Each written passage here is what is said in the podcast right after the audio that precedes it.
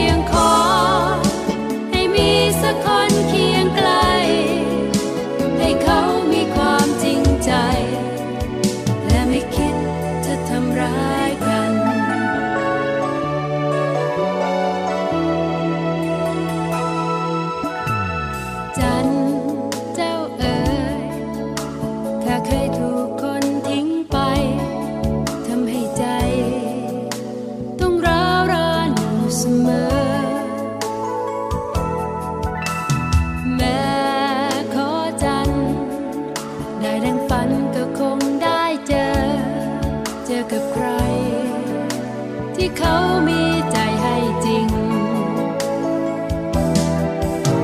จะขอให้มีแค่ใครคนหนึ่ง ที่จะไม่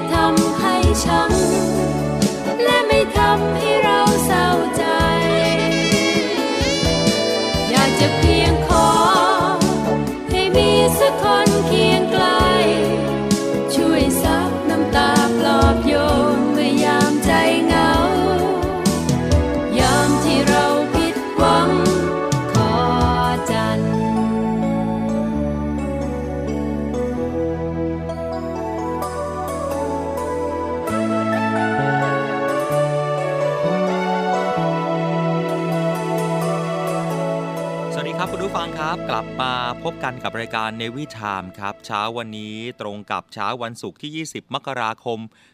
2565 คุณผู้ฟังครับทุกๆ วันศุกร์จะเจอกับผมดีเจสอนนะครับ อดีศรจันทรวัตรครับ คุณผู้ฟังเรื่องที่เรายังติดตาม แล้วก็สัปดาห์ที่ผ่านมา ถือเป็นสัปดาห์แห่งการสดุดีวีรชนของกองทัพเรือ วันนี้ รายการในวิชามคุณผู้ฟังเป็นรายการที่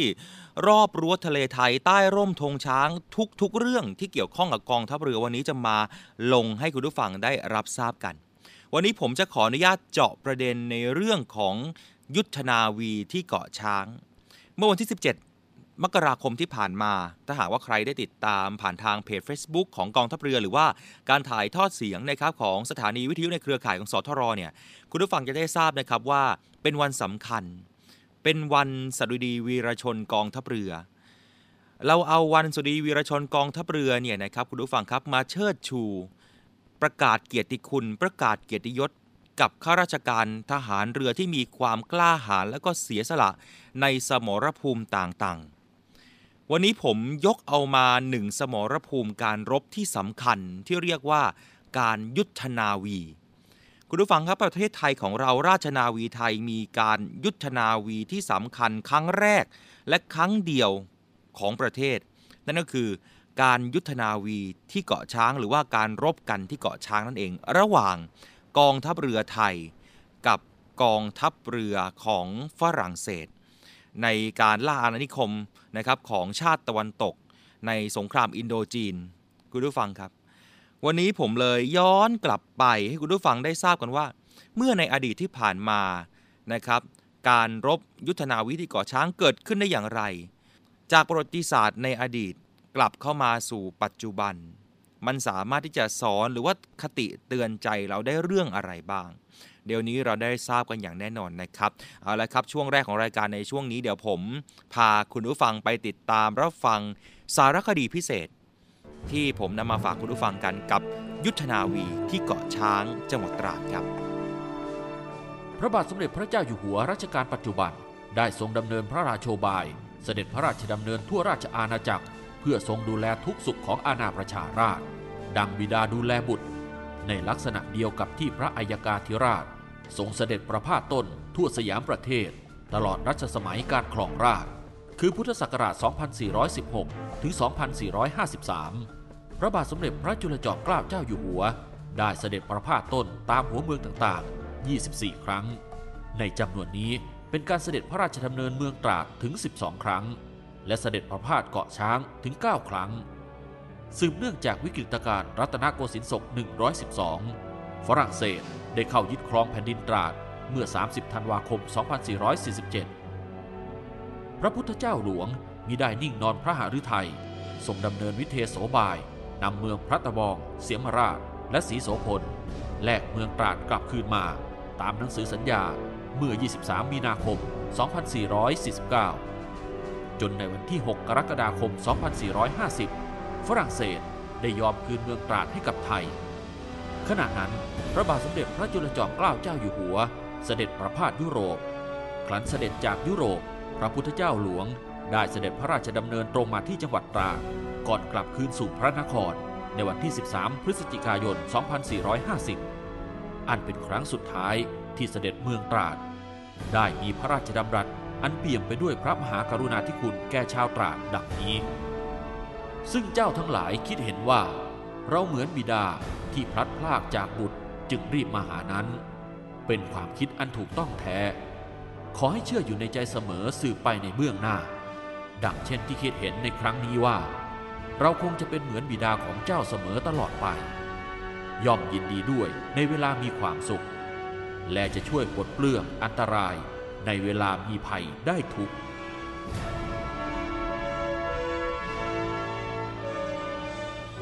จะมีผู้ใดล่วงรู้ได้เล่าว่า อีก 34 ปีต่อมา ตราดก็ต้องประสบกับวิกฤตอีกครั้งหนึ่ง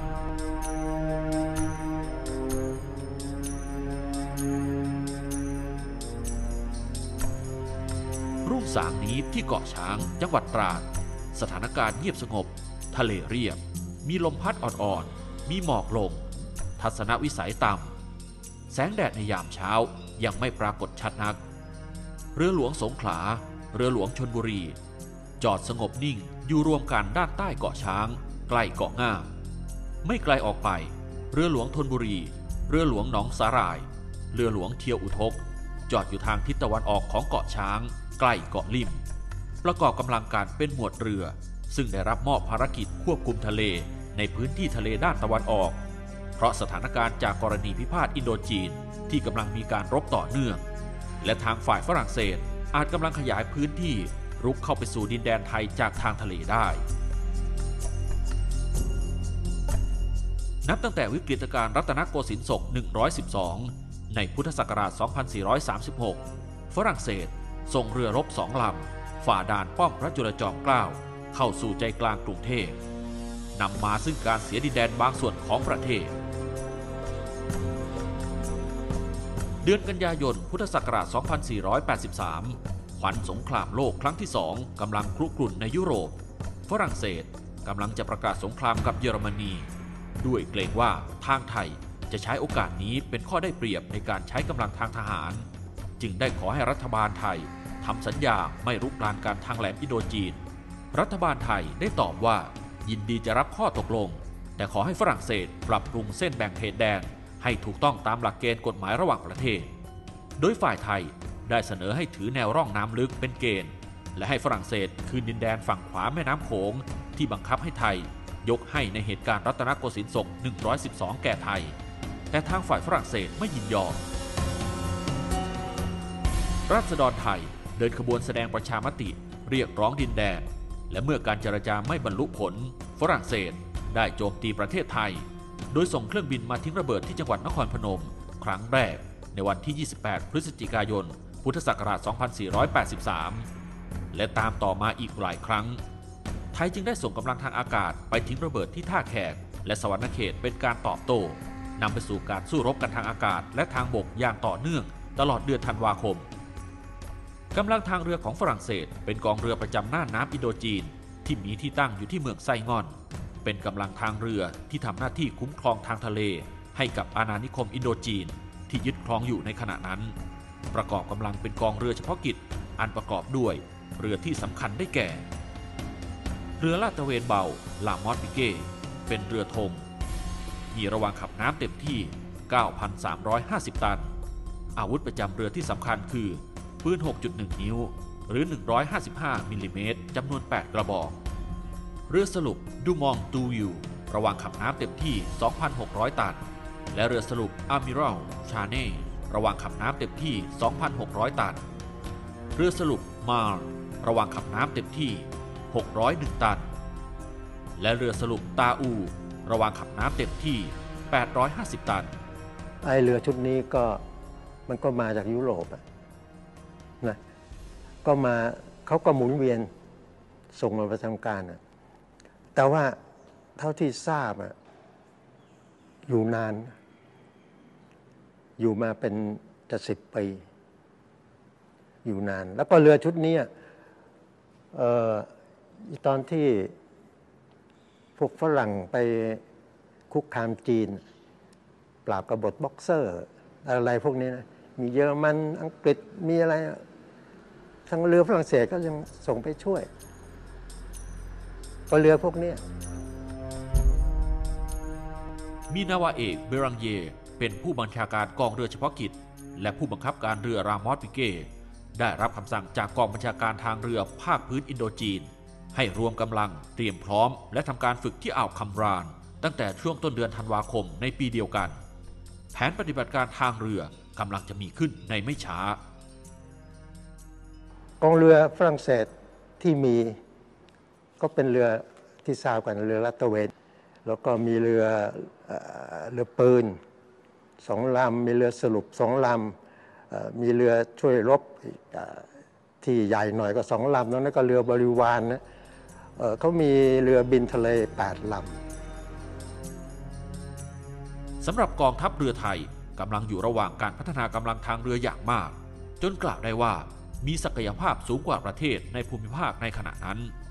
ภายใต้การบังคับบัญชาของพลเรือเอกสินสงครามชัย หรือหลวงสินกมลนาวิน กองทัพเรือได้สั่งต่อเรือจากต่างประเทศหลายลำที่สำคัญได้แก่ เรือปืนหนักจากประเทศอังกฤษ เรือตอร์ปิโดสมรรถนะสูงจากประเทศอิตาลี เรือสรุปที่มีเครื่องบินทะเลติดตั้งมาด้วย และเรือดำน้ำที่มีตอร์ปิโดเป็นอาวุธสำคัญจากประเทศญี่ปุ่นเป็นต้น เรือหลวงธนบุรีจัดเป็นเรือประเภทเรือป้องกันชายฝั่ง ต่อที่เมืองโกเบประเทศญี่ปุ่น เข้าประจำการเมื่อพุทธศักราช 2481 ก่อนมีการรบที่เกาะช้างไม่ถึง 2 ปี นาวาโทหลวงพร้อมวีรพันธ์หนึ่งในนายทหารเรือที่มีความรู้ความสามารถสูงทำหน้าที่เป็นผู้บังคับการเรือ เรือหลวงธนบุรีนี้มีอำนาจการรบที่น่าเกรงขาม ด้วยปืนใหญ่ประจำเรือขนาด 8 นิ้ว แบบแท่นคู่จำนวน 2 แท่น ที่ถือได้ว่ามีอำนาจการทำลายสูง เรือหลวงสงขลาและเรือหลวงชนบุรี เป็นเรือประเภทเรือตอร์ปิโดต่อจากประเทศอิตาลี เข้าประจำการเมื่อพุทธศักราช 2480 มีตอร์ปิโดขนาด 456 มิลลิเมตรจำนวน 6 ท่อ เป็นอาวุธสำคัญ เรือตอร์ปิโดถือได้ว่าเป็นส่วนสำคัญของกำลังทางเรือในสมัยนั้นมาก ด้วยสามารถที่จะเข้าต่อตีต่อเรือที่มีขนาดใหญ่กว่าได้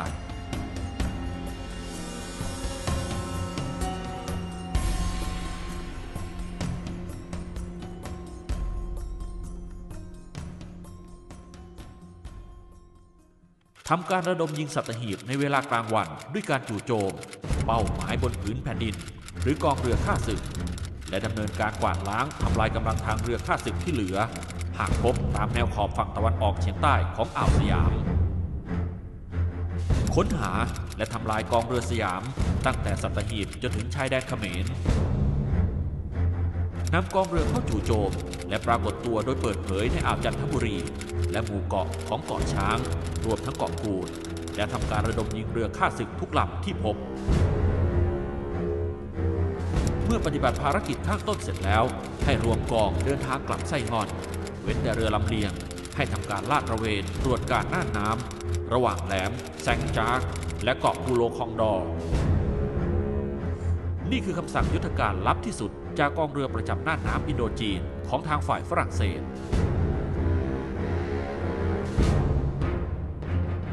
15 มกราคม พุทธศักราช 2484 กองเรือเฉพาะกิจเตรียมพร้อม ออกเรือเมื่อเวลา 21 นาฬิกา ด้วยความเร็วกระบวนเรือ 13.5 นอต มุ่งหน้าสู่จังหวัดตราดติดตามค้นหาและทำลายล้างกำลังทางเรือสยาม คือเป้าหมายแรก เครื่องบินลาดตระเวนแบบลัวร์ 130 ของทางฝรั่งเศส ออกบินจากเมืองเรียม บินลาดตระเวนตั้งแต่ตราดจนถึงสัตหีบ และได้รายงานว่า ฝ่ายไทยได้มีเรือรักษาฝั่งหนึ่งลำ และเรือตอร์ปิโดสามลำ จอดอยู่บริเวณเกาะช้าง ส่วนเรือปืนหนึ่งลำ เรือตอร์ปิโดสี่ลำ และเรือดำน้ำสองลำ อยู่ที่สัตหีบ หลังจากได้รับข่าวนี้ นาวาเอกเบรังเยร์ ผู้บัญชาการกองเรือเฉพาะกิจ จึงตัดสินใจที่จะเข้าต่อตีกำลังของฝ่ายไทย ที่จอดอยู่ที่เกาะช้างโดยไม่รั้งรอ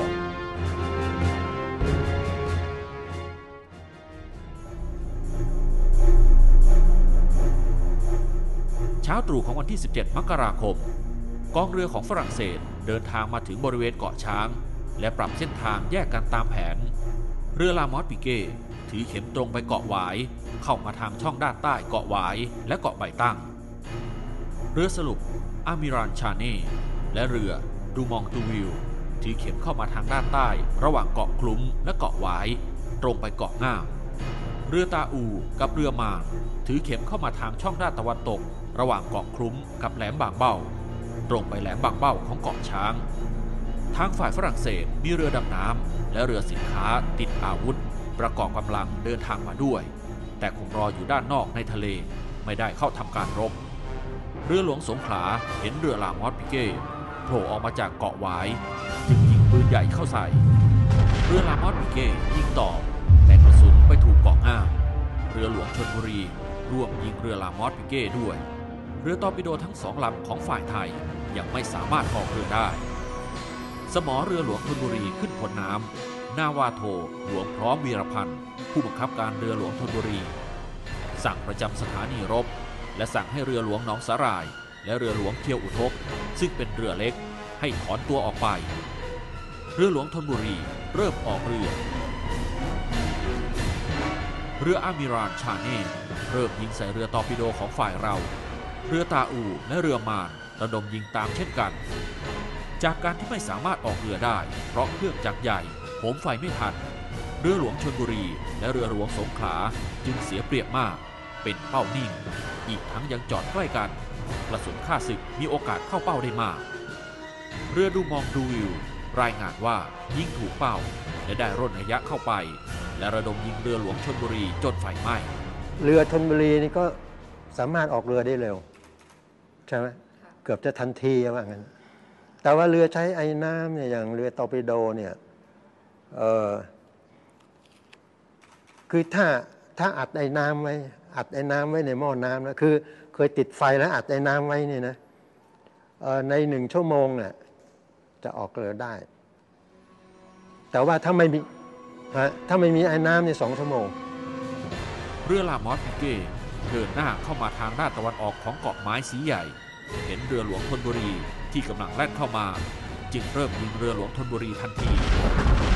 เรือหลวงธนบุรียิ่งตอบโต้แต่ไม่ถูก ลูกปืนใหญ่ตัดที่ 4 ของเรือลามอสปิเก้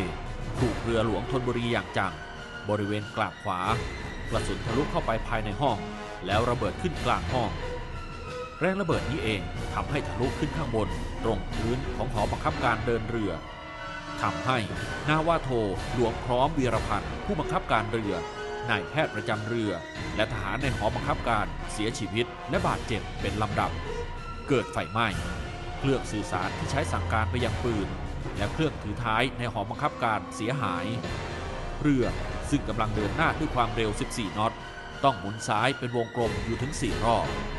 เรือลามอสปิเก้ได้ระดมยิงเรือหลวงธนบุรีต่อเนื่องอย่างหนัก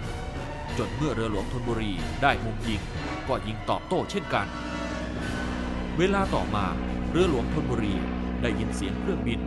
กำลังคนบนเรือชัยโยโห่ร้อง เพราะรู้ว่า ฝ่ายเรามาช่วยแล้ว แต่ท่ามกลางหมอกและควันได้มีระเบิดลูกหนึ่งตกลงมาทะลุดาดฟ้าเรือและเกิดระเบิดขึ้นทำให้สถานการณ์ยิ่งเลวร้ายลง เรือหลวงธนบุรีเกิดไฟไหม้และเอียงทางกราบขวา แม้ตกอยู่ในสถานการณ์ลำบาก ปืนเรือหลวงธนบุรียังคงยิงมายังเรือลามอสปิเก้อยู่ตลอด จนกระสุนตับหนึ่งถูกเรือลามอสปิเก้โดยมีแสงไฟจากเปลวระเบิด และควันเพลิงพุ่งขึ้นบริเวณตอนกลางลำ และต้องถอย มีบันทึกถึงเหล่าพักกลินในห้องเครื่องจักรช่วยของเรือหลวงธนบุรีที่ยอมสละชีวิตลงจนวาระสุดท้ายในห้องเครื่องผู้บังคับการเรือเรือหลวงสงขลาสั่งสละเรือใหญ่ หลังทำการรบได้ 35 นาที เรือเริ่มเอียงทางกราบซ้าย และคว่ำในเวลาต่อมา ต่อมาเรือหลวงชลบุรีก็สั่งสละเรือใหญ่เช่นกันท้ายเรือเริ่มจม และจมมิดลำในเวลาอีกไม่นาน เรือลามอตต์ปิเกต์ยังระดมยิงทางกราบซ้าย และปล่อยตอร์ปิโดจำนวน 3 ลูก ปรากฏว่าตอร์ปิโดไม่ถูกเรือหลวงธนบุรี ด้วยเห็นว่าเรือหลวงธนบุรีอย่างไรต้องจบแน่ นาวาเอกเบรังเย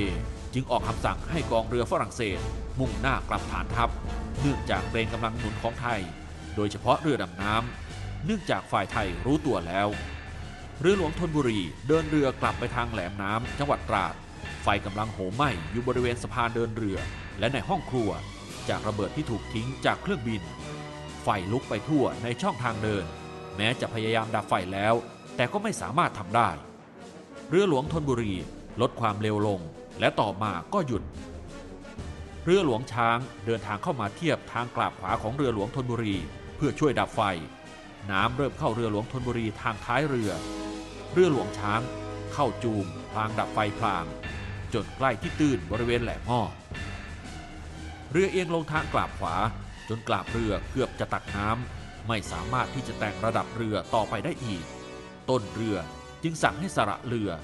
ท่ามกลางความอาลัยของเหล่าทหาร ใกล้เวลาประมาณ 17 นาฬิกา เรือหลวงธนบุรีได้จมลง ฝ่ายไทยเสียเรือรบไปสามลำ คือเรือหลวงธนบุรี เรือหลวงสงขลา และเรือหลวงชนบุรี ทหารเสียชีวิตรวมทั้งสิ้น 36 นาย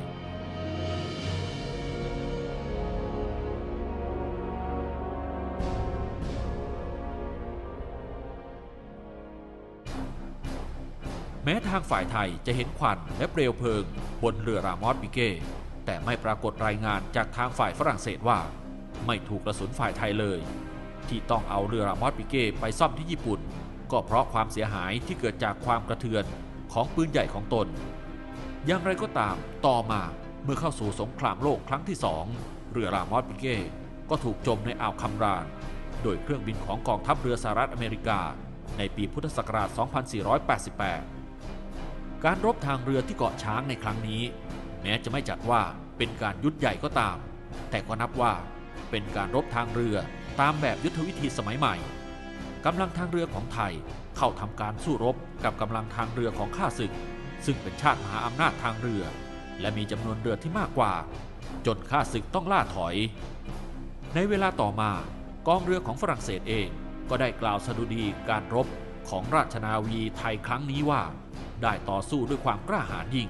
สมศักดิ์ศรีประเทศไทย จึงนับเป็นเกียรติประวัติอันน่าภาคภูมิใจอย่างยิ่ง ต่อมากองทัพเรือได้กู้เรือหลวงธนบุรีขึ้นมาเพื่อทำการซ่อมทำแต่เนื่องจากเรือเสียหายหนักมาก จึงได้ปลดระวางจากการเป็นเรือรบ และใช้เป็นกองบังคับการลอยน้ำของกองเรือตรวจอ่าว กองเรือยุทธการ จนกระทั่งปลดประจำการในปีพุทธศักราช 2502 หลังจากนั้นทางราชการจึงได้นำส่วนป้อมปืนเรือ และหอบังคับการของเรือหลวงธนบุรี มาจัดตั้งเป็นอนุสรณ์สถานเรือหลวงธนบุรี ภายในโรงเรียนนายเรือ และจัดพิธีทำบุญอุทิศส่วนกุศล ให้วีรชนผู้กล้าเหล่านี้ทุกปี อนุสรณ์สถานเรือหลวงธนบุรีจะเป็นเครื่องเตือนใจให้ทุกคนให้สำนึกว่า เอกราชและอิสรภาพของสยามประเทศแต่นานมา มีอาจตั้งอยู่ได้ หากปราศจากความกล้าหาญความเสียสละ และการอุทิศเลือดเนื้อของบรรพบุรุษ ที่หวงแหนแผ่นดินนี้ไว้ให้ลูกหลานได้อยู่อาศัย เราควรมุ่งมั่นทำแต่ความดีงามให้แก่ประเทศชาติ เพื่อประโยชน์ของแผ่นดินตลอดกาลเวลาผ่านมารวม 70 กว่าปีแล้ว อนุสร์แห่งวีรชนในครั้งนี้ ยังปรากฏให้คนรุ่นหลังได้ระลึกถึงสืบมา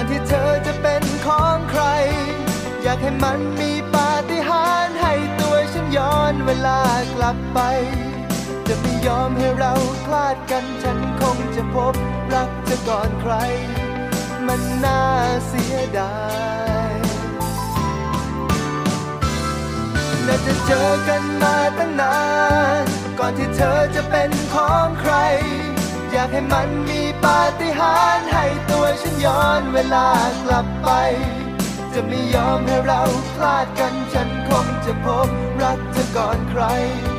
พบกันสายไป มันน่าเสียดายปาฏิ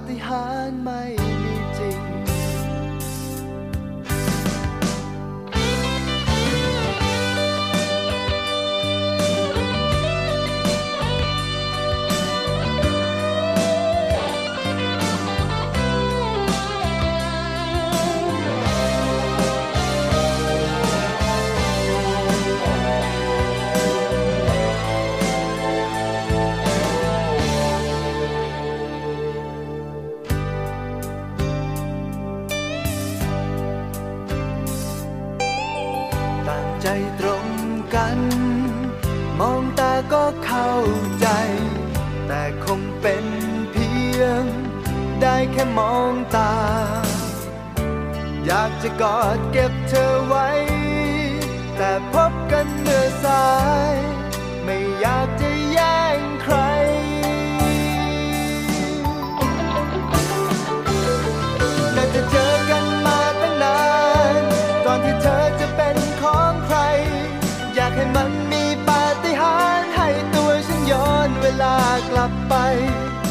ไม่ยอมให้เราคลาดกันฉันคงจะพบรักเธอก่อนใคร มันน่าเสียดายน่าจะเจอกันมาตั้งนานก่อนที่เธอจะเป็นของใคร อยากให้มันมีปาฏิหาริย์ให้ตัวฉันย้อนเวลากลับไป จะไม่ยอมให้เราคลาดกันฉันคงจะพบรักเธอก่อนใคร พบกันสายไป มันน่าเสียดายปาฏิหาริย์ไม่มีจริง คุณผู้ฟังครับกลับมาพบกันเรายังอยู่กับเรื่องของการรบยุทธนาวิธีเกาะช้างที่ผ่านพ้นไป แน่นอนครับ ในปัจจุบันนี้ยังมีกำลังพลที่ยังมีชีวิตอยู่นะครับ หรือบางท่านนะครับไม่ได้ อยู่ในโลกใบนี้แล้ว แต่เขาก็ยังมีลูกมีหลานนะครับ คอยบอกเขาก่อนที่จะสิ้นอายุไป วันนี้ผมจะไปจะพาคุณผู้ฟังครับ ไปติดตามรับฟังความรู้สึกครับของกำลังพลของเรือหลวงธนบุรี ความรู้สึกของลูก ความรู้สึกของหลานของกำลังพล เมื่อตอนที่เขามีชีวิตอยู่เขาได้บอกเล่า กับความรู้สึกกับเหตุการณ์นี้อย่างไร ไปติดตามรับฟังกันครับ กับความรู้สึกของการรบยุทธนาวีที่เกาะช้างครับ ท่านบอกว่าเรือเอียงเอียงไปจนถูกสั่งให้สละเรือ พวกที่ยังยังอยู่บนเรือก็เริ่มกระโดดออกจากเรือ เริ่มสละเรือลงไปว่ายน้ำกัน ท่านบอกท่านว่ายมาสักระยะใหญ่ ๆ ท่านก็หันกลับไปดู ก็เห็นเรือเริ่มจมลง คุณพ่อหันกลับมาเห็นเรือหลวงสงขลาเอ่อมีพลประจำปืนป้อมปืนหัว เหลืออยู่คนเดียวครับ พยายามที่จะหันและกระดกปืน ไปยังเรือลามอสปิเก้ แล้วก็บรรจุลูกปืนด้วยตนเองเป็นนัดสุดท้าย ไม่ถึงสิบนาทีแรกเลยนะ ที่ของเราตายเนี่ย แหมผมวิ่งตามต้องกลมาบอก โอ้โหเลือด เต็มไปหมดข้างฝานี่แล้วแขนเขินกระเด็นหมดมากก็พอลูกโรมันยิงกันมานะตอนนี้เรือก็ติดไฟนี่เป็นจุดสำคัญที่อ่าฝรั่งเศสจะยิง จุดที่ฟันไฟขึ้นไปจากจากนักเรียนจ่าจากโรงเรียนโรงเรียนยมพลพอพอนั้นผมก็ถูกจัดให้ลงเลย จัดให้ลงเลยทำเลยเลยสองคนก็จะหมายสมัยจะแปรสุดเรียกก่อนเพื่อนเลย นักเรียนต้องรุ่นเดียวสี่สิบห้าคน ผมก็สมัยก่อนเลยยืนหัวแถวเลยจับสายครับถอนสมอเดินหน้าเบานะสักเดี๋ยวก็ได้ยินพุ่มพุ่มพุ่มพุ่มพุ่มนะได้ยินได้ยินแล้วก็รู้แล้วว่า เรือเรายิงก็ก็เรือนั่นแหละแล้วก็วิ่งเลย ผู้ผู้การพ่อก็เลยบอก เดินหน้าแรงเลยเตรียมลบกลับขวา สู้กับมันไม่ต้องนี้โคตรสตาร์โคตรล้มสตาร์ทอยู่ที่ไหน ใหญ่ขนาดไหน เครื่องนี้กี่แรง กี่สูบ โอ้โห เครื่องจักรใหญ่เลยทำเลยวัดโลเลยเอาสูงจังสูงจนสองเที่ยวคน ต้องแหงนเงี้ยเวลาแต่งานใหญ่หกนิ้วป้อมเราสองก็บอก สองป้อมหัวท้ายสิกระบอกเทคนิคนี้โอ้โหป้อมใหญ่จังอะไร ป้อมเหล็กทั้งนั้นเฮ้ยเขาไม่มีกลัวเขาดีใจนะเขาไม่เลยนึกถึงตายแต่สนุกได้ยิงอะโอ้โธ่ปืนเลยทนเห็นไหมที่โรงเรียนในเรือนี่ ยาวเท่าไหร่สามวาโอ้โหแล้วดูแท่งอย่างที่ป้องปูนเวลายิงนี้ เวลายิงชันโวติก็บอกพร้อมกันนะปึ๊บปึ๊บ มอืมมึงเข้ามาเจ็ดลำมึงจะมายึดได้เมืองกู มึงร้องไห้ทำไมอะฤาษีช่วยก็ไม่ต้องหลวงพ่อได้ไม่ต้องไม่ต้องมาช่วยได้ทนคนเดียว กับจับเรือสองลำจมของเราผมก็นั่งอยู่ก็ที่ที่เรือเรือช้างไงมันเอียงวบมาเขาก็บอกว่าตัดเชือก ถอยหลังเรือช้างก็ถอยหลังเรือชนก็จมเครื่องจักรใหญ่ไม่ได้เป็นอะไรเดินไม่ได้เพราะน้ำแค่เลย หนักหนาเหลือเกิน อยู่ไม่ได้ อยู่ไม่ได้ก็วิ่งขึ้นแดดแท้เฉยไปนั่งอยู่ป้อมปืนท้าย ก็ไปเจอต้นกลางแห้งซะพวกยิงไปแจงกอดคอผมเราแล้วแล้วก่อนนี่นั่นเกิดโคนั่นท่านยืนดูที่เกาะช้างยืนดูเฉยคนเดียวผมก็เสือขึ้นไปมั่งพอไปยืนกับท่านมาเว็บเว็บเว็บเว็บเว็บเว็บเว็บเจ็ดลำมันสลับมันวิ่ง สลับเกาะแท้งมันโอ้โหเจ็ดลำคิดดูแสงปืนมันยังเป็นไงคุณพ่อเล่าให้ฟังว่าพลหันของปืนหัวเนี่ยนะฮะถูกยิงรู้สึกว่าจะแขนขวาเนี่ยขาด ข้อมือขวาเนี่ยขาดนะฮะพลยิงคนนี้ได้หันขึ้นไปบนดาดฟ้า แล้วก็ชูแขนที่ขาดเนี่ยให้ผู้บังคับการที่อยู่บนดาดฟ้ามองว่า ผู้การครับ ผมแขนขาดแล้วแต่ไม่ต้องห่วง ผมยังสู้ต่อไป พี่ชุมกับผมนกคนมากพี่ชุมก็รูดรูดบันไดเหล็กมาปูดปูดปูดโน้ตตึ๊บลงไปที่พื้นพื้นแหนกแฟ้เดี๋ยวเดี๋ยวก็พบกับผมแล้วบอกรักผู้การตายแล้วบอกชื่อแพงไม่ได้ลงมาบอกดีๆหรอกหกเมนเข็นได้มาบอกรูดลงมาพูดพูดพูดสองชั้นบันไดเด็กราวเหล็กรูดลงมากลิ้งเลยพี่ชุม ครับการตายบนนู้นะตายหลายคนไอ้ที่ห้องเครื่องที่ผมขึ้นมาสี่สี่ศพหนีลงไปจากช่องช่องทางเดินขวา ลงประตูห้องเครื่องเลยตายหมด แล้วพอขึ้นเลยทางแพับนั่งลงเลยใช้ห้องเครื่องที่คนนี้มองไปที่ใต้ประมุงแท้โอ้ศพแล้วคุณผู้ฟังครับทั้งหมดนี้ก็คืออีกหนึ่งความรู้สึกครับของครอบครัวของกำลังพล แล้วก็รวมไปถึงลูกหลานของกำลังพลที่เสียชีวิตไปแล้วนะครับ ก็ได้บอกเล่าถึงความกล้าหาญที่เกิดขึ้นของการรบกันนะครับกับการยุทธนาวีครั้งสำคัญของ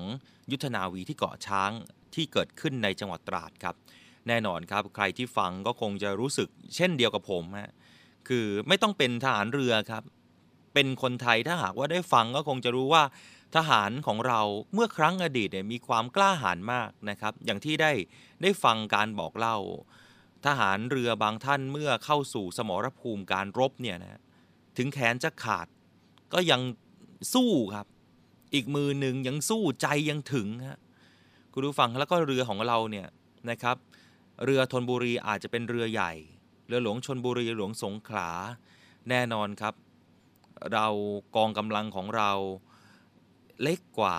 กองกำลังของชาติอีกฝั่งหนึ่งฝรั่งเศส แต่เราสามารถที่จะทำให้กองกำลังฝรั่งเศส เกรงกลัวอำนาจของพลังที่ต้องบอกว่าเป็นพลังใจครับ เพราะว่าถึงกองกำลังของเราจะเล็กครับ แต่ใจของเราทหารเรือของไทยทุกนายไม่ได้เล็กไปเหมือนกับกองกำลังเลย ทุกคนพร้อมที่จะสู้ครับ ถึงแม้ว่า เรือจะไม่ได้อยู่ในสภาวะปกติ แต่ทหารเรือทุกนายเราพร้อมที่จะสู้แล้วก็จะรบเพื่อป้องกันอริราชศัตรูของเรา แน่นอนครับ อธิปไตยของชาติทางทะเลถือเป็นสิ่งที่สำคัญ นี่คือหน้าที่ของทหารเรือไทย ผมเอาให้คุณผู้ฟังมาย้อนฟังครับ หลายๆ คนบอกเอ๊ะบางคนไม่เคยได้ยินครับ ยุทธนาวีที่เกาะช้าง บางคนบอก กองทัพเรือเคยมีการสู้รบแบบนี้ด้วยเหรอ บางครั้งสงสัยว่าเอ๊ะกองทัพเรือของเราเคยมีการประจันหน้าประจันบานกันแบบนี้ด้วยหรือไม่ นี่คือเรื่องจริงคุณผู้ฟังครับประวัติศาสตร์เขียนไว้อย่างชัดเจน และสิ่งสำคัญคือทหารเรือไทยทุกนาย เชิดชูและสะดุดี กับเหตุการณ์นี้เป็นอย่างมาก ทุกๆ เหตุการณ์ทุก ๆ สมรภูมิของการรบ ทหารทุกคนคือ เป็นทหารอย่างมืออาชีพครับ ทุกคนคืออาชีพของทหารเรือ แน่นอนครับ 17 มกราคมที่ผ่านมาเป็นวันสริดีวีรชนกองทัพเรือ ทหารเรือทุกนาย รวมถึงคนไทยทั้งประเทศ รักและสริดีวีรชนคนกล้าของเราครับ นี่คือรายการในวิถามที่ผมนำมาฝากคุณผู้ฟังกันวันนี้ ไม่ได้แน่นเนื้อหาสาระอะไรมากมาย แต่เอามาบอกต่อ ราะนี่คือเสียงจากทหารเรือครับ นี่คือคลื่นของทหารเรือ คลื่นของพี่น้องประชาชน และเป็นคลื่นที่เราจะรักษาความมั่นคง ให้กับพี่น้องประเทศประชาชน แล้วก็ประเทศชาติของเราสืบไป เดี๋ยวพักกันสักครู่หนึ่ง ช่วงหน้าเจอกันต่อเนื่องกับรายการในวิถาม ยังอยู่กับผมนะครับดีเจสอน อดิศรจันทรวัตรครับคุณผู้ฟังที่ติดตามรับฟังเราอยู่ สามารถติชมรายการเข้ามาได้นะครับหรืออยากจะให้เราพูดเรื่องเกี่ยวกับเรื่องอะไร อยากจะฟังเรื่องไหนของกองทัพเรือ อยากจะให้กองทัพเรือเล่าประเด็นอะไร หรือกองทัพเรือสามารถช่วยเหลือพี่น้องประชาชนได้ในเรื่องใดบ้าง คุณผู้ฟังส่งข้อความเข้ามาได้ครับ ผ่านทางเพจ Facebook พิมพ์มาเลยนะครับดีเจสอนนะครับดีเจสอน ผมพร้อมที่จะเป็นกระบอกเสียงกับคุณผู้ฟังเสมอ กับรายการในวิถีพักกันสักครู่เดียว เจอกันช่วงหน้าครับ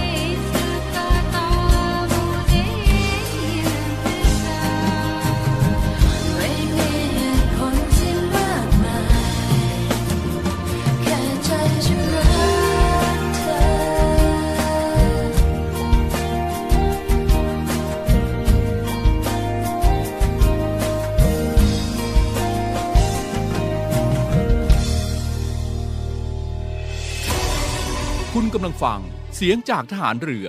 ติดตามเรื่องราวต่างๆ ของกองทัพเรือกับช่วงของเนวิทาม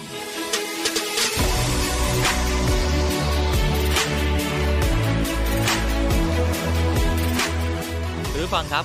ยังอยู่ด้วยกันกับเนวิทามนะครับ ผมยังขอบอกพี่น้องประชาชนทุกคนว่ากองทัพเรือของเรายังให้ความสำคัญกับการค้นหาผู้สูญหายนะครับที่เรายังค้นหายังไม่ ยังไม่ประสบความสำเร็จกับเหตุการณ์เรือหลวงสุขโขทัยอับปาง แต่แน่นอนครับเรายังไม่มีการยุติครับท่านผู้บัญชาการทหารเรือรวมถึงท่านโฆษกก็ออกมาแถลงแล้วนะครับว่ากองทัพเรือของเรายังค้นหา แล้วก็ฝากพี่น้องประชาชนในพื้นที่ครับคอยเป็นหูเป็นตาเป็นกระบอกเสียงให้กับกองทัพเรือ เจอวัตถุต้องสงสัย หรือเจอวัสดุวัสดุอุปกรณ์ใดที่เกิดขึ้นนะครับหรือว่าอยู่บน ผืนชายหาด ชายทะเล หรือในน่านน้ำเนี่ยนะครับ แล้วสันนิษฐานว่ามาจากเหตุการณ์เรือหลวงสุขโขทัยก็สามารถที่จะแจ้งไปได้ คุณผู้ฟังครับวันนี้ผมเอาความรู้สึกของภรรยา ของท่านนวตีอำนาจพิมพ์ทีหลายๆ คนได้ฟังไปแล้วนะครับ บทสัมภาษณ์ วันนี้ผมเอามาย้อนให้ฟังอีกคุณผู้ฟังครับ ผมฟังครั้งแรก ผมรู้สึกว่านี่แหละครับ คือครอบครัวของทหารเรือ ทหารเรือทุกคนเรารักกันครับ เราพร้อมที่จะช่วยเหลือซึ่งกันและกัน แล้วก็โดยเฉพาะใครที่เข้ามาเป็นส่วนหนึ่งของกองทัพเรือ โดยเฉพาะอย่างยิ่งครอบครัวของกองทัพเรือ เรายิ่งรักและหวงแหน ไปฟังบทสัมภาษณ์ ไปฟังบทความรู้สึกของภรรยาของท่านนวตีอำนาจพิมพ์ทีครับ ก็ผ่านร้อนผ่านหนาวผ่าน ทุกอย่างมา ถ้าบอกว่าชีวิตครอบครัวทหาร พี่เขาสามารถทำคนเดียวได้ไหม ถ้าไม่มีกองหลัง ข้างหน้าคอยเดินทัพ ข้างหลังคอยส่งข้าว อย่างเงี้ยมันถึงจะมีพลัง แต่ตอนเนี้ยพี่เขาไม่อยู่ เราก็รู้สึกว่าเราจะต้องมาแทนที่ข้างหน้า ใช่ไหมคะ ซึ่งข้างหลัง เราก็อาจจะบอกว่าลูกเรากำลังดันเราอยู่ อย่างเงี้ย มันก็เป็นตามวัฏจักร แต่ถ้าถามว่าเราอยากสูญเสียไหม เราไม่อยากสูญเสีย เพราะว่าทุกอย่างมันไม่สามารถหาอะไรมาแทนที่ได้ แม้กระทั่งความรู้สึกที่เราเจอทุกวัน ไม่ว่าจะเป็นหรือว่าคนสนิทหรือคนที่เรารู้จักแล้ว เขาก็จะคอยแบบมากอด แล้วก็จะบอกว่าให้เราเข้มแข็งอย่างเงี้ยเดี๋ยวมันก็ผ่านไป มันต้องใช้เวลา ทุกอย่างมันต้องใช้เวลา คุณพ่อเนี่ยเป็นแบบอย่างเป็นไอดอลเพราะว่าคุณแม่เนี่ยทำไม่ได้เหมือนเขาอยู่แล้ว เพราะเวลาที่เขาเก่อไฟ หรือว่าเวลาที่เขาพาลูกตั้งแคมป์เขาจะสอนลูกตลอด มัดเงื่อนยังไง มัดเชือกยังไงอะไรอย่างเงี้ยค่ะ แล้วก็เวลาหนูไม่มีไม้ขีด หนูต้องทำยังไงอะไรเงี้ย เหมือนเขาฝึกให้ลูกเนี่ย เหมือนทำเหมือนเหมือนไปตั้งแคมป์ ที่เขาฝึกทหารอะไรอย่างเงี้ยค่ะ คือถ้าในอาชีพเขาเนาะพูดง่ายๆเลยถ้าถ้าเพื่อนพี่น้อง หรือว่าทุกคนในหน่วยงานของเขาน่าจะรู้ว่าเขารักมาก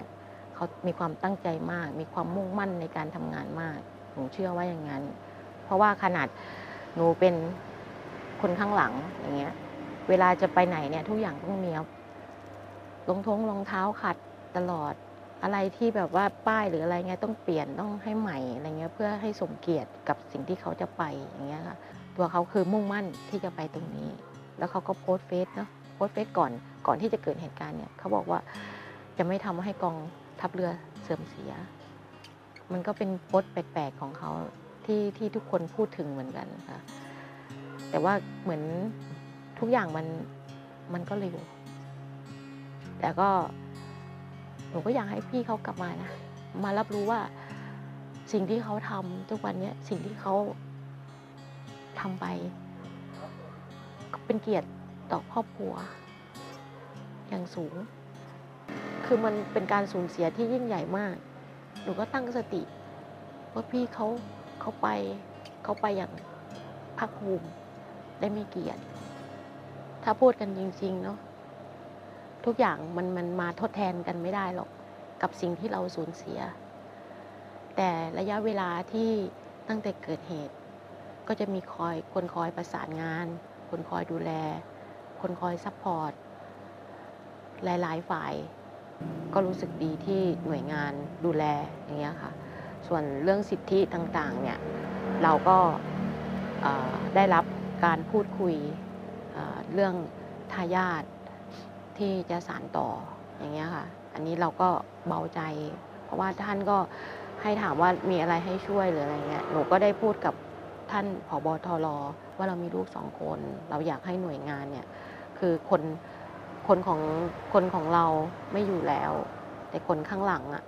อ่าหนูก็อยากให้สารต่อ ว่าเรามีลูกชายเป็นทหารอาสา ยังไม่รับราชการอย่างเงี้ยค่ะ เราก็อยากจะให้ตัวเขาอะ รับราชการอย่างเงี้ยค่ะเพื่อที่จะพูดง่ายๆคนโตเนี่ยถ้าเขามีอาชีพ ลูกๆ มีอาชีพ คุณแม่หรือคุณพ่อหรือที่เขาตั้งใจไว้ เขาก็ภูมิใจ เขาก็หมดห่วง คุณแม่ก็หมดห่วงอย่างเงี้ยค่ะ อย่างคนเล็กอย่างเงี้ยค่ะ เขาก็มีความมุ่งมั่น ตั้งแต่ตอนพ่อเขาอยู่ เราก็เฮ้ยเราก็ดีใจว่ากองทัพไม่ทิ้งเราอย่างเงี้ยค่ะ ส่วนคือในความคิดของหนูนะ ถ้าลูกประสบความสำเร็จเนี่ยหนูกับพันจ่าเอกอำนาจพ่อเขาเนี่ยหนูคิดว่าเขามองรูบนฟ้าเนี่ย คงจะรู้สึกภูมิใจมากดีใจมาก เพราะว่าส่งลูกถึงฝั่งกล้าหาญอดทน มุ่งมั่น ตั้งใจ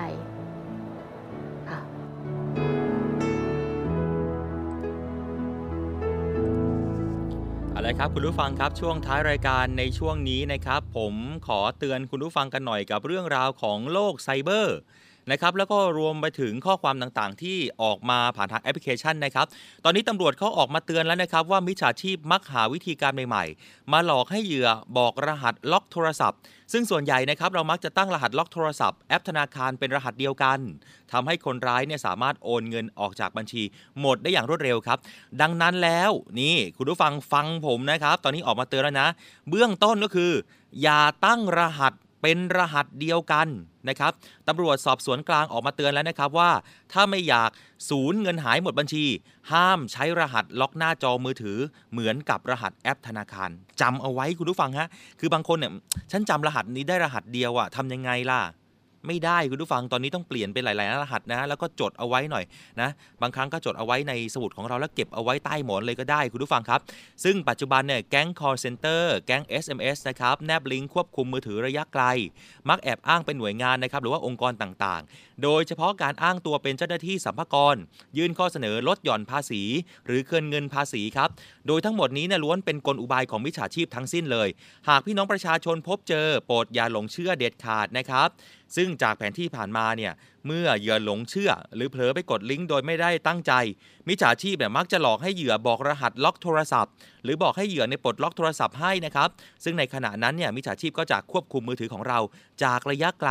โดยเหยื่อนั้นส่วนใหญ่ที่ใช้รหัสล็อกหน้าจอโทรศัพท์ เป็นรหัสเดียวกับแอปธนาคาร จะทำให้คนร้ายนั้นสามารถเข้าไปในแอปธนาคารได้ แล้วก็โอนเงินออกจากบัญชีครับไปจนหมดภายในเวลาไม่กี่นาที ดังนั้นเนี่ยเพื่อความปลอดภัยของเงินในบัญชีธนาคาร นอกจากจะไม่กดลิงก์แปลกแล้วเนี่ยนะครับ ขอแนะนำให้ตั้งรหัสล็อกโทรศัพท์ ให้แตกต่างกับรหัสแอปพลิเคชัน เอาง่ายๆ คุณผู้ฟังครับ เอาแบบง่ายๆเลยนะภาษาบ้านๆเลยนะ คุณผู้ฟังฟังผมอยู่นะฮะ คุณผู้ฟังฟังเอาไว้เลย ใครโทรมาถาม รหัสล็อกโทรศัพท์อะรหัสอะไร คุณผู้ฟังจำเป็นต้องบอกไหมครับ ไม่จำเป็นฮะ ไม่ต้องเลย ไม่ต้องอะไรทั้งสิ้น เลขบัตรประจำตัวประชาชนทุกอย่างไม่ต้องครับ เดี๋ยวนี้ไม่มีหรอกคุณผู้ฟังโทรมาถามอย่างเงี้ยไม่มีฮะอยากจะไปธนาคารคุณผู้ฟังเดินไปด้วยตัวเองเลย หรือโทรไปเลยครับ เบอร์โทรศัพท์ธนาคารเราโทรไปครับ เราต้องโทรไป อย่าให้เขาโทรมาฮะแล้วโทรมาแล้วคือเราตรวจสอบไม่ได้คุณผู้ฟังครับไม่ได้นะฮะอันนี้ก็ฝากแจ้งเตือนกันด้วย แล้วก็มีอีกหนึ่งข่าว บนโลกโซเชียลที่เราเห็นนะครับว่า มีสาวอยู่รายหนึ่งเนี่ยไปชาร์จแบตโทรศัพท์เอาไว้ แล้วก็บอกว่าสายชาร์จเนี่ยไม่ใช่ของตัวเอง เอ๊ะแล้วอยู่ดีเงินหายไปนะครับแท้จริงไม่ใช่คุณผู้ฟังสายชาร์จ มันไม่สามารถที่จะมาดึงข้อมูลเราได้ครับ แต่หญิงรายนี้เนี่ยไปโหลดแอปธนาคารก็คือโดนหลอกนะฮะ โดนโดนแก๊งเนี่ยหลอกให้มาโหลดแอปนี้ แล้วก็ทำธุรกรรมเรื่องนี้เรียบร้อยคุณผู้ฟังครับ ดังนั้นแล้วไอ้ข่าวที่ออกมาว่าที่ชาร์จแบตโทรศัพท์มือถือเนี่ยจะสามารถดึงดูดรหัสของเราอะไรไปได้ ไม่เป็นความจริงคุณผู้ฟังแจ้งเขาแจ้งออกมาแล้วนะครับ เพราะว่าสาวรายนี้ที่ต้องสูญเสียเงินเนี่ยเป็นหลักแสนเนี่ยก็เพราะว่าไปโหลดแอปครับ ไปโดนก็คือไปโดนหลอกอะคุณผู้ฟังเอาง่ายๆเลยแล้วกันฮะก็อย่างไรก็แล้วแต่นะครับ เรา เราต้องบอกว่าทุกรหัสที่เป็นรหัสสำคัญ ไม่งั้นก็จะบอกว่าเป็นรหัสแล้วคุณผู้ฟัง บอกใครไม่ได้ครับ คุณผู้ฟังรู้ด้วยตนเองนะฮะ หรือจะบอกได้ก็ต้องเป็นองค์กรที่น่าเชื่อถือโดยที่เราไปด้วยตัวเอง เออ โดยที่เราไปด้วยตนเองแล้วไปประจันหน้าเลยคุณผู้ฟังนะฮะ ธนาคารเหรออะอยากจะไปธนาคารไหน ไปธนาคารกรุงไทย คุณผู้ฟังเดินเท้าไปเลย เขาถามแล้วเราบอกได้ อันนี้ไม่แปลกครับ เพราะว่าอันนี้ตรวจสอบได้อย่างแน่นอน แต่ถ้าหากก็โทรมาเนี่ยนะโทรมาจากธนาคารนี้ค่ะเนี่ยอันนี้ผิดครับผิดสังเกตไม่ใช่แล้วนะครับ ไม่สมควรโทรมาเลยนะครับเดี๋ยวนี้มิจฉาชีพเนี่ยมันหลอกเราง่ายครับ แล้วก็โดยเฉพาะผู้สูงอายุนะครับ ก็ฝากกันหน่อยละกันนะครับคุณผู้ฟังครับเดี๋ยวทิ้งท้ายรายการในช่วงนี้กับเชิญชวนแท็กซี่ครับปรับจูนมิเตอร์ พร้อมตรวจรับรองอัตราโดยสารใหม่ที่สถานีกลางบางซื่อกรุงเทพอภิวัตครับ พี่น้องแท็กซี่ที่ฟัง FM 93 ฟังดีเจสอนอยู่หมุนคลื่นดัง ๆ ครับคุณผู้ฟังรองโฆษกประจำสำนักนายกรัฐมนตรีมีการเปิดเผยนะครับว่ากระทรวงคมนาคม โดยกรมการขนส่งทางบก อำนวยความสะดวกสำหรับผู้ขับขี่รถแท็กซี่ ในการปรับจูนมิเตอร์ให้ถูกต้องครับ ภายหลังมีการประกาศปรับอัตรา โดยสารรถแท็กซี่ในเขตกรุงเทพมหานคร และได้ลงประกาศในราชกิจจานุเบกษาแล้ว ซึ่งผู้ขับรถแท็กซี่ต้องนำมิเตอร์ ไปปรับจูนมาตรฐาน ค่าโดยสารที่ปฏิบัติที่บริษัทผู้จำหน่ายมิเตอร์ ให้ถูกต้องตามประกาศนะครับ จากนั้นจึงนำมิเตอร์ที่ปรับจูนแล้ว มาให้เจ้าหน้าที่ตรวจรับรองความถูกต้อง ที่สำนักงานขนส่งกรุงเทพมหานครพื้นที่ 5 ก่อนออกให้บริการประชาชนตั้งแต่ 16 มกราคมถึง 28 กุมภาพันธ์นะครับ ก็แจ้งพี่น้องชาวแท็กซี่ด้วยเนาะทำให้ถูกต้องนะครับ ก็จะได้สบายใจกันทั้งสองฝ่ายนะครับ เชิญชวนครับ คนขับรถแท็กซี่ทุกท่าน ปรับจูนมิเตอร์ รับค่าโดยสารใหม่ ที่สถานีกลางบางซื่อถึง 28 กุมภาพันธ์นี้นะครับ แน่นอนครับ คนฟังรายการของเราก็พี่น้องแท็กซี่กันเยอะนะฮะ ก็ ฝากประชาสัมพันธ์ไปถึงพี่น้องชาวแท็กซี่กันด้วยนะครับ เอาละครับ รายการ Navy Time วันนี้ หมดเวลาเวลาหมดครับ เดี๋ยววันจันทร์เจอกับผมครับ วันจันทร์เจอกับผมใหม่ แต่ถ้าหากว่าใครอยากได้ฟังเสียงนี้ฟังกันได้ครับ ทุกๆ วันศุกร์นะครับจอเจอกับผมแบบดีเจสอน แล้วก็ทีมงานของรายการ Navy Time ครับเดี๋ยววันจันทร์เจอกับผมอีกครั้งหนึ่ง วันนี้ผมดีเจสอนครับอดิศรจันทรวัฒน์และทีมงานลาไปก่อน ขอบคุณทุกคนที่ติดตามรับฟังนะครับมีความสุขมากๆ ส่งท้ายให้กับครูฟรนไฮนะครับ ลาไปก่อนแล้ว สวัสดีครับ รักไม่ใจ